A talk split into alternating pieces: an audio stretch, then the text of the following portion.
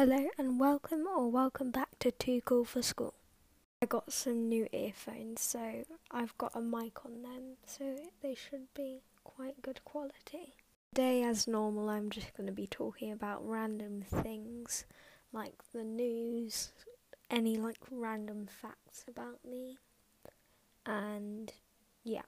So, yeah, like I said, I was thinking that I could do a fact about me in each podcast if that's interesting.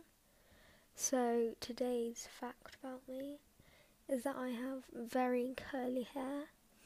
I don't know what type it is, but I have very curly hair if you haven't heard about it in previous podcast episodes. So, during quarantine, I haven't been straightening or blow drying it or anything or putting any heat on it, so it gets a bit healthier.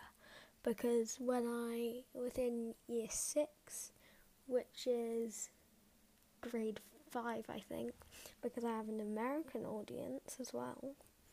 Um, that was when I started blow drying and straightening it, so it was just a bit easier to control. And so then I could just do my hair every day or put them in Dutch braids or French braids or put it in a ponytail and it would be so much easier. In quarantine, my signature look has been at well at the start it was ex- like Dutch braid extensions, and then so that was the first one, and then the second one, which has been through most of quarantine, has been my twists, and then I just put it up into a bun or into a ponytail.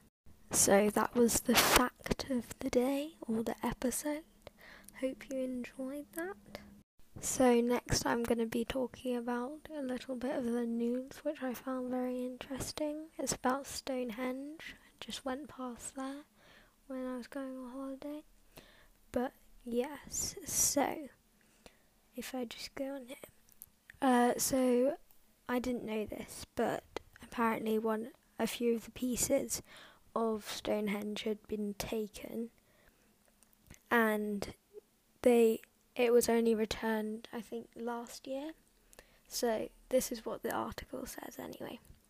The origin of the giant sarsen stones at Stonehenge has finally been discovered with the help of a missing piece of the site which was returned after 60 years. A test of the metre long core was matched with a geometrical study of the standing megaliths. Archaeologists pinpointed the source of the stones to an area 15 miles, 25 kilometres, north of the site near Marlborough, which I know is where I think it's where um, one of my friends went like as a summer school.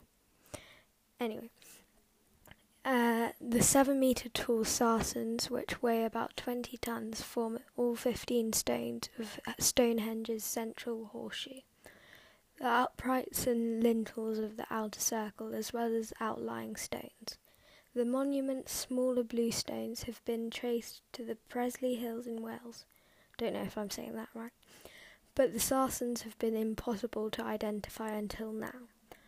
The return of the core, which was removed during archaeological excavations in 1958, enabled archaeologists to analyse its chemical composition.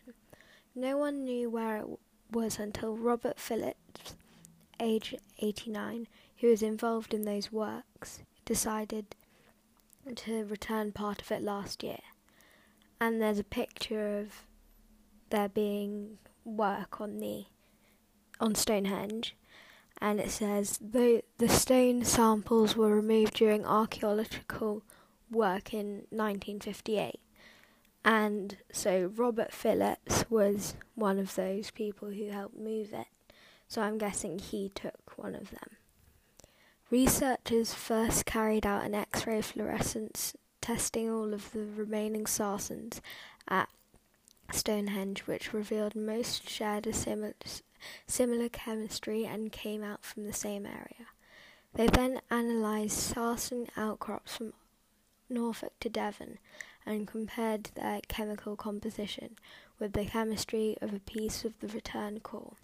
English Her- Heritage said the opportunity to do a destructive test on the core proved decisive, as it showed its composition matched the chemistry of Sarsens at Westwoods, just south of Marlborough. Professor David Nash from Brighton University, who led the study, said it had been really excited to harness the 21st century science to understand the Neolithic past and finally answer a question that archaeologists have been debating for centuries. So that was basically the summary of the story. It might not have been the most interesting story you've ever heard, but it was quite interesting to learn that they were taken and that they have now been returned. And that also that one of the archaeologists was the person that had taken them. Anyways, I was thinking of doing more of these like fact kind of news stories um, each week. So like I could post one vid one podcast episode on this same account and just have that on another subject and maybe with guests and then and then I could have another day in the week where I do one about the news and my opinions and things uh, just say if you want that. So just make sure to uh, give me a voice message or text me if you know me if you want me to do that, and then I'd be posting two times a week. Also, it's since it's summer, I am going to be doing a lot of things, meaning that I'm kind of squishing in this podcast.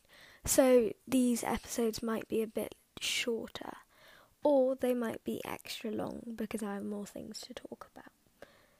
But just to warn you. Make sure to send in your suggestions for any video ideas and make sure to follow my Instagram, it will be in the description of this video. And also, if you're watching on Apple Podcasts, which I can see that 63% of you are, if you're watching it on there, then it's actually a lot more interesting if you play this podcast on times two. It's just a lot more funny, even if the conversation isn't funny, and it makes it go quicker. But just a little tip. After I've posted a podcast, I like to just go on there, put it on times two, make sure everything's okay, and then that's it. Just quite fun. Also, to my 28% of American viewers, I'm sorry if TikTok gets cancelled. I'm very sorry for you. I don't know what you're gonna do. So, like I said previously, hope you have a good day. Hope you've enjoyed this podcast, and I will see you again next week. Bye.